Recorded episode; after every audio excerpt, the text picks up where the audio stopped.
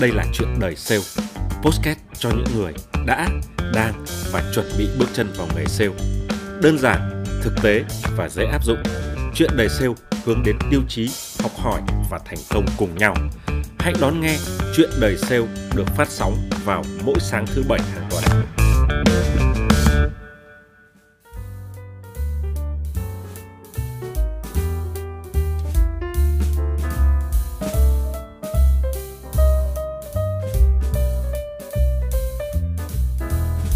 Hi, xin chào các thính giả của Chuyện đời sale.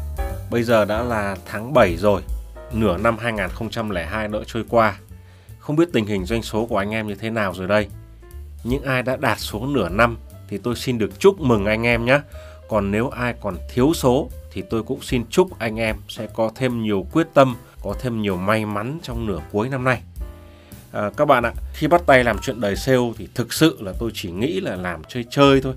Có cái chỗ để mình tâm tình, mình kể cái câu chuyện ngày xưa, kiểu như là của mấy người sắp già ấy. Nhưng mà càng làm thì tôi lại càng thấy ham và thấy cái trách nhiệm của mình nó gắn với nó. Trách nhiệm đầu tiên là phải ra cái tập mới đúng hẹn vào 7 giờ sáng thứ 7 hàng tuần. Nếu như nói rằng mình bận rồi mình ra trễ thì nó quá dễ đúng không ạ? Chắc là cũng chẳng ai mắng nhiếc gì mình cả. Nhưng mà như thế là tự mình không tôn trọng cái cam kết của chính mình với thính giả. Và cũng không tôn trọng những fan cứng của mình nữa. Tôi để ý thấy là sau mỗi lần mà tôi upload cái tập mới ấy, thì những giờ đầu tiên thì số lượng thính giả lắng nghe rất là đông. Thì như vậy là đang có rất nhiều người đang mong chờ được lắng nghe một cái tập mới. Thành ra cái trách nhiệm của tôi là không được trễ hẹn. Đó là cái trách nhiệm thứ nhất. Trách nhiệm thứ hai là tôi phải không ngừng nâng cao cái tính hữu ích về mặt nội dung. Làm sao để bám sát được cái nhu cầu của thính giả. Làm sao biết được thính giả đang mong muốn được lắng nghe về nội dung gì? Làm sao lắng nghe được phản hồi của thính giả, nghe những góp ý của thính giả để biết rằng là mình hay mình dở chỗ nào để rồi mà còn khắc phục. Chính vì thế, những cái lý do như vậy mà tôi đã lập ra cái fanpage Chuyện đời sale để có thể kết nối gần hơn, sâu hơn và nhanh hơn, cũng đồng thời là để kết nối hai chiều giữa tôi và các bạn.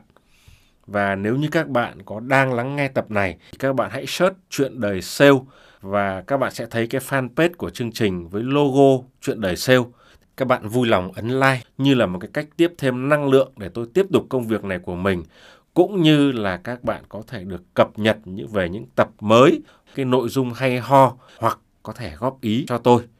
Thì hôm nay tôi xin mạn phép hơi rông rải một chút bởi vì lâu lâu cái cảm xúc nó ùa về các bạn ạ. Thời gian qua thì tôi cũng dạo qua một số nhóm về sale trên Facebook thì thấy có khá nhiều bạn trẻ lập những topic để hỏi một số câu hỏi kiểu như là em mới vào nghề sale thì các anh chị có thể chia sẻ giúp là em cần phải học những kỹ năng nào, hay là em làm sale bất động sản thì đến phút thứ 89 rồi mà khách vẫn chưa chịu chốt cọc, rồi có anh chị nào tư vấn cho em cách chốt sale thành công hay là không? Hoặc là em làm telesale mà khách hàng toàn cúp máy giữa chừng, có anh chị nào tư vấn giúp em cái kịch bản telesale thành công không ạ? Về mặt hình thức thì những câu hỏi như vậy nó rất là nhiều ở mọi ngành nghề, mọi lĩnh vực khác nhau. Nhưng về mặt bản chất, tôi cũng rất trân trọng rằng các bạn hỏi những câu hỏi này đều là những người mà rất ham học hỏi và muốn phát triển, muốn thành công trong nghề sale. Thành ra tôi xin được dành cái tập này tặng cho các bạn, những người có cái tinh thần cầu tiến, tự học hỏi, tự tiến bộ. Và cái tập này thì nó cũng như là một cái nét riêng biệt của Chuyện đời sale.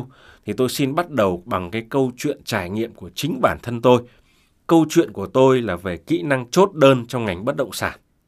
Thì bất động sản thì nó cũng là một cái ngành rất là rộng với nhiều loại hình sản phẩm khác nhau. Từ chung cư, nhà phố, đất nền, đất vùng ven, nghỉ dưỡng, biệt thự vân vân. Cho nên là chưa chắc cái câu chuyện của tôi đã áp dụng được cho tất cả các loại hình. Nhưng mà cái kinh nghiệm chốt đơn á, thì nó không phải là cái điều tôi muốn nói với các bạn trong tập này. Cái điều tôi muốn kể là tôi đã phát triển cái kỹ năng chốt đơn của mình như thế nào. Kỹ năng chốt đơn hay cái kỹ năng nào đó thì có thể khác nhau. Nhưng mà cái phương pháp để phát triển kỹ năng thì tôi cho là nó giống nhau. Và cái điều mà tôi muốn chia sẻ ở đây nó không phải là về nội dung cái kỹ năng, mà là phương pháp phát triển kỹ năng các bạn ạ. Thành ra trong câu chuyện của tôi thì các bạn chỉ nên để ý cái hành trình phát triển của nó, cái hành trình phát triển kỹ năng chốt đơn, chứ đừng để ý những cái chi tiết kỹ thuật mà rất là đặc thù của cái ngành của tôi nhé các bạn. Thì khi tôi bước chân vào cái ngành bất động sản thì tôi rất là nhiệt tình với công việc. Tôi trả lời mọi tin nhắn, mọi cuộc điện thoại, bất kể ngày đêm. Khách hẹn cà phê ở đâu, mấy giờ là tôi lúc nào cũng cố gắng đúng hẹn. Khách có nhu cầu đi coi đất, coi nhà là tôi tự mình lái xe đưa đón khách một cách rất là chu đáo. Có khi cả đi và về thì 400-500 km là bình thường. Khách cần thông tin gì là tôi luôn luôn tư vấn rõ ràng, cặn kẽ hết mức có thể. Nhiều khi là 11-12 giờ đêm rồi mà vẫn đang trả lời 4-5 khách cùng lúc. Có khi là tôi đang chơi thể thao mà vẫn phải để ý điện thoại vì khách có thể nhắn và gọi bất kỳ lúc nào. Tới nỗi mà mỗi tuần cái iPhone của tôi ấy, nó gửi cái báo cáo về tình hình sử dụng điện thoại. Thì tôi giật mình mới thấy là thời gian mà tôi sử dụng điện thoại trung bình là một ngày tới 12-13 tiếng các bạn ạ. Chăm chỉ và nhiệt tình là như vậy đấy. Nhưng cái kết quả làm việc thì nó lại trái ngược hẳn. Trong 2 tháng đầu tiên thì tôi không chốt được bất kỳ một khách hàng nào cả. Nhưng mà có một cái sự kiện nó khiến cho tôi phải giật mình, khiến cho tôi phải nhìn lại cái con đường mà mình đang đi, xem mình đang đi đúng hay đang có vấn đề gì hay không. Đó là sự kiện mà cậu con trai 2 tuổi của tôi, thằng bé 2 tuổi, nó phải nằm viện các bạn. Lần đó thì con trai tôi cũng khá là nặng và phải nằm viện nhiều tuần. Và trong nhiều tuần đó thì nó rất cần cái sự chăm sóc đặc biệt của cả bác sĩ lẫn người thân. Nhưng mà nằm trong viện với thằng nhỏ mà tay tôi lúc nào cũng khư khư cái điện thoại, đầu óc mình thì phân tán, cổ họng khô, mặt lúc nào cũng nóng ran, bồn chồn, dễ cáu giận. Tôi không giữ được bình tĩnh trong mọi tình huống ở bệnh viện các bạn ạ. Ai cũng có thể làm tôi nổi cáu. Từ bác giữ xe tới cô lao công, chị điều dưỡng, y tá, tới thậm chí là cả bác sĩ điều trị chính cho con mình mà tôi cũng có thể nổi cáu.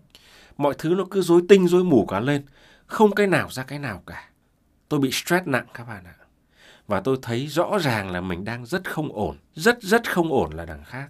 Đó là giây phút mà tôi nhận ra rằng mình phải thay đổi cái cách thức mà mình làm việc. Mình đã hy sinh quá nhiều thời gian, quá nhiều công sức cho công việc mà tỷ lệ chốt đơn nó không cao. Mình không thể kéo dài cái tình trạng này mãi, mà mình phải tìm ra một cách khác. Tôi bỏ ra 2 ngày, không làm gì cả, tắt điện thoại, tĩnh tâm để xem xét lại mình đang làm việc như thế nào.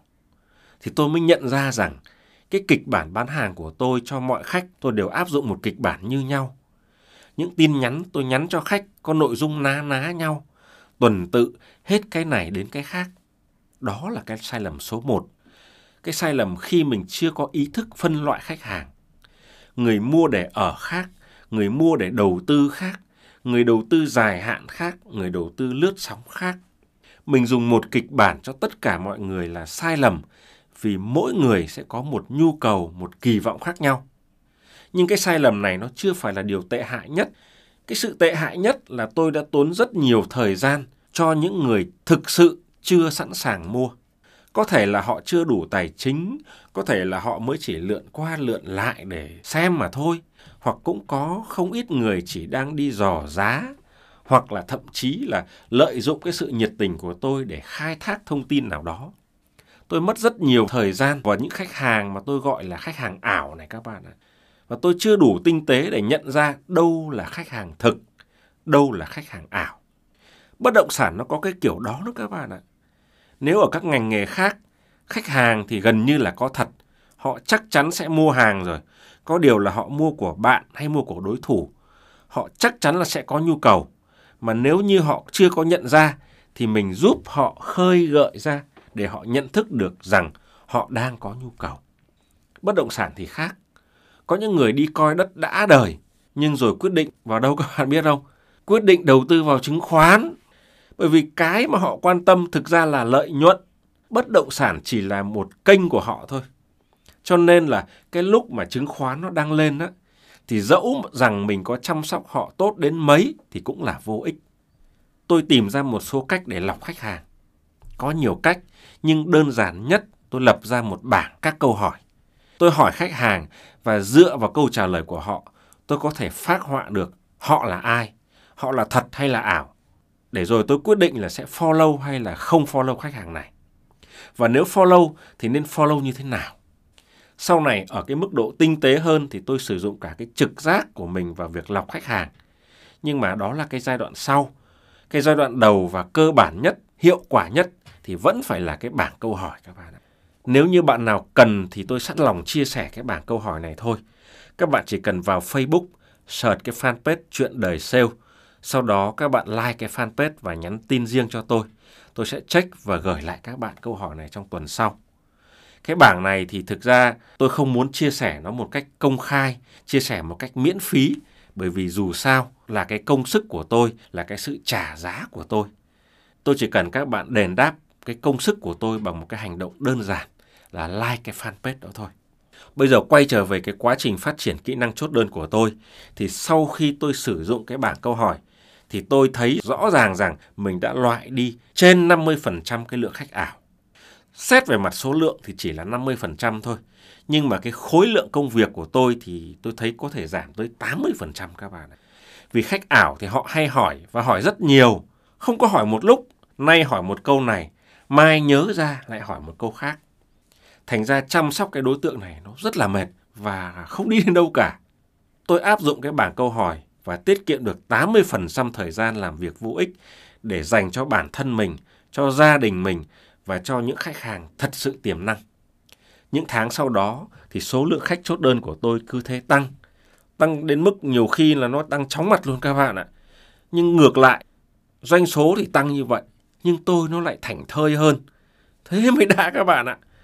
Sau cái bảng câu hỏi thì tôi còn phát triển thêm 2 cái tuyệt chiêu nữa. Một chiêu là để đặc trị những khách hàng chuyên chê đắt, và một chiêu để dành cho những khách hàng còn chần chừ chưa ra quyết định. Thay vì mình tư vấn những cái được của dự án mình đang bán, tôi cho họ thấy những cái họ sẽ mất nếu như quyết định chậm. Cái được thì ở thì tương lai và nó còn mơ hồ, nhưng mà cái mất thì nó đã xảy ra rồi, đo lường và đong đếm được, cho nên là nó rất cụ thể. Và nếu như phân tích cái mất của họ thì nó có tác dụng thúc đẩy khách hàng tốt hơn rất nhiều. Và đó cũng chính là nội dung tư duy ngược để thành công mà tôi đã nói ở tập số 18 rồi.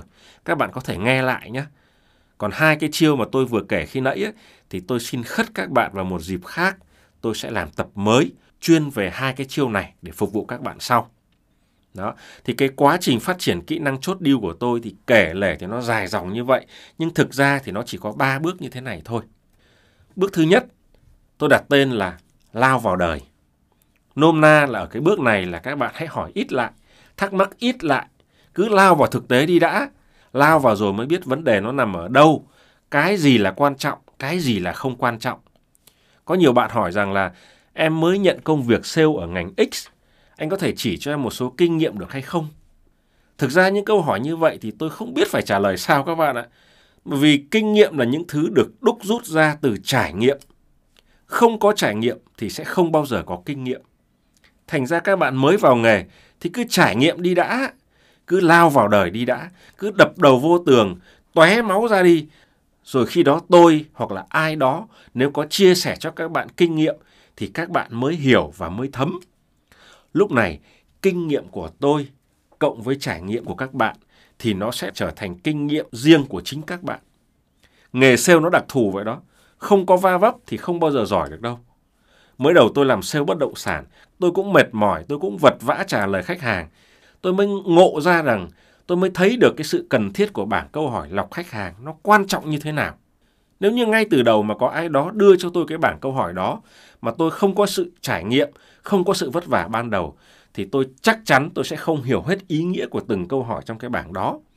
Và có khi tôi sẽ vứt xó, không áp dụng cái bảng đó cũng chẳng biết chừng. Bước 2, rút kinh nghiệm và học hỏi. Lúc này mình đã biết cái vấn đề của mình nằm ở đâu rồi thì chúng ta sẽ hỏi những câu rất là cụ thể. Ví dụ như là em đi bán sơn, cuộc gặp có cả chủ nhà và chủ thầu thì em nên nói như thế nào? Đó, cái câu hỏi đó nó có cái tình huống rất là cụ thể, chứ nó không có chung chung như trước. Nó không có chung chung như kiểu là em mới nhận công việc sale ở ngành X, anh có thể chỉ cho em một số kinh nghiệm được không ạ? Khi câu hỏi của các bạn cụ thể, thì khi bạn hỏi người khác, hoặc như trường hợp của tôi là tôi tự rút kinh nghiệm cho mình, chúng ta sẽ đúc kết được một số cái giải pháp rất cụ thể để xử lý những vấn đề hết sức cụ thể. Những giải pháp đó nó là thực tế chứ không còn chung chung nữa. Bước 3. Lao vào đời lần 2. Đúc rút được giải pháp rồi thì đem ra áp dụng thôi. Có tuyệt chiêu thì phải thi triển chứ, đúng không ạ? Ít hay nhiều tôi không biết, nhưng chắc chắn phần nào nó sẽ giải quyết được vấn đề của bạn. Và nếu như nó chưa giải quyết được triệt để thì chúng ta lại rút kinh nghiệm, lại học hỏi tiếp để không ngừng tối ưu hóa, nâng cấp cái giải pháp của mình cho tới khi nào nó trở thành tuyệt kỹ thì thôi. Rồi trong cái quá trình lao vào đời lần 2 này, có thể nó lại xuất hiện những vấn đề mới và đòi hỏi mình lại phải tìm hiểu, lại phải học hỏi và rút kinh nghiệm, học hỏi tiếp. Cứ như vậy, cái quá trình lao vào đời và học hỏi rồi rút kinh nghiệm nó cứ xảy ra nối tiếp nhau, quấn vào nhau như cái đường xoắn ốc, không có điểm đầu, không có điểm cuối, chỉ có đường đi lên mà thôi. Lao vào đời lần 1, rút kinh nghiệm học hỏi lần 1, rồi đến lao vào đời lần 2, rút kinh nghiệm học hỏi lần 2, rồi lần 3, rồi lần 4, vân vân và vân vân. Lần sau sẽ hiệu quả hơn lần trước, và cứ như thế, cái đường xoắn ốc này nó sẽ khiến cho chúng ta mỗi lần va vấp, chúng ta sẽ quay về rút kinh nghiệm và học hỏi, và chúng ta sẽ trở nên giỏi giang hơn, thiện nghệ hơn. Không có con đường nào khác đâu các bạn ạ. Không có lối tắt nào đâu các bạn ạ. Nếu các bạn được đào tạo lý thuyết từ trước thì nó chỉ là cách để một khi các bạn ra ngoài đường, các bạn gặp vấn đề thì các bạn sẽ nhận biết, các bạn nhận diện được cái chính xác cái vấn đề đó một cách nhanh chóng. Các bạn không phải loay hoay. Ví dụ như tôi, cái sự học hành khiến tôi nhận ra cái vấn đề của mình là sàng lọc khách hàng, chứ vấn đề nó không phải là nguồn khách hàng đầu vào, hay vấn đề nó không phải là kịch bản sale bị sai, hay vấn đề nó không phải là giá bị đắt. Sự hiểu biết về lý thuyết nó chỉ giúp cho tôi nhận biết vấn đề một cách nhanh chóng hơn thôi. Còn phải có thực tế, phải có trải nghiệm thì mới có kinh nghiệm, và cái kinh nghiệm đó nó mới trở nên sâu sắc. Và đó cũng chính là 3 bước phát triển trong ngành sale. Lao vào đời, sau đó rút kinh nghiệm học hỏi, rồi lại lao vào đời lần 2. Cứ như vậy, nó đi lên theo hình xoắn ốc. Và tôi hy vọng rằng cái chia sẻ này sẽ phần nào giúp các bạn sáng tỏ hơn, nhận diện rõ vấn đề của mình hơn. Và dựa trên phương pháp 3 bước mà tôi đã chia sẻ, các bạn sẽ tự mình phát triển được những kỹ năng quan trọng trong ngành sale. Một lần nữa, những bạn nào quan tâm đến bảng câu hỏi mà tôi kể ở trên thì các bạn vui lòng like fanpage Chuyện Đời Sale, sau đó inbox cho tôi. Tôi sẽ gửi các bạn tham khảo bảng câu hỏi mà tôi hay áp dụng. Còn bây giờ, xin chào và hẹn gặp lại các bạn sáng thứ 7 tuần sau với chủ đề Đòi nợ, những trải nghiệm khó quên.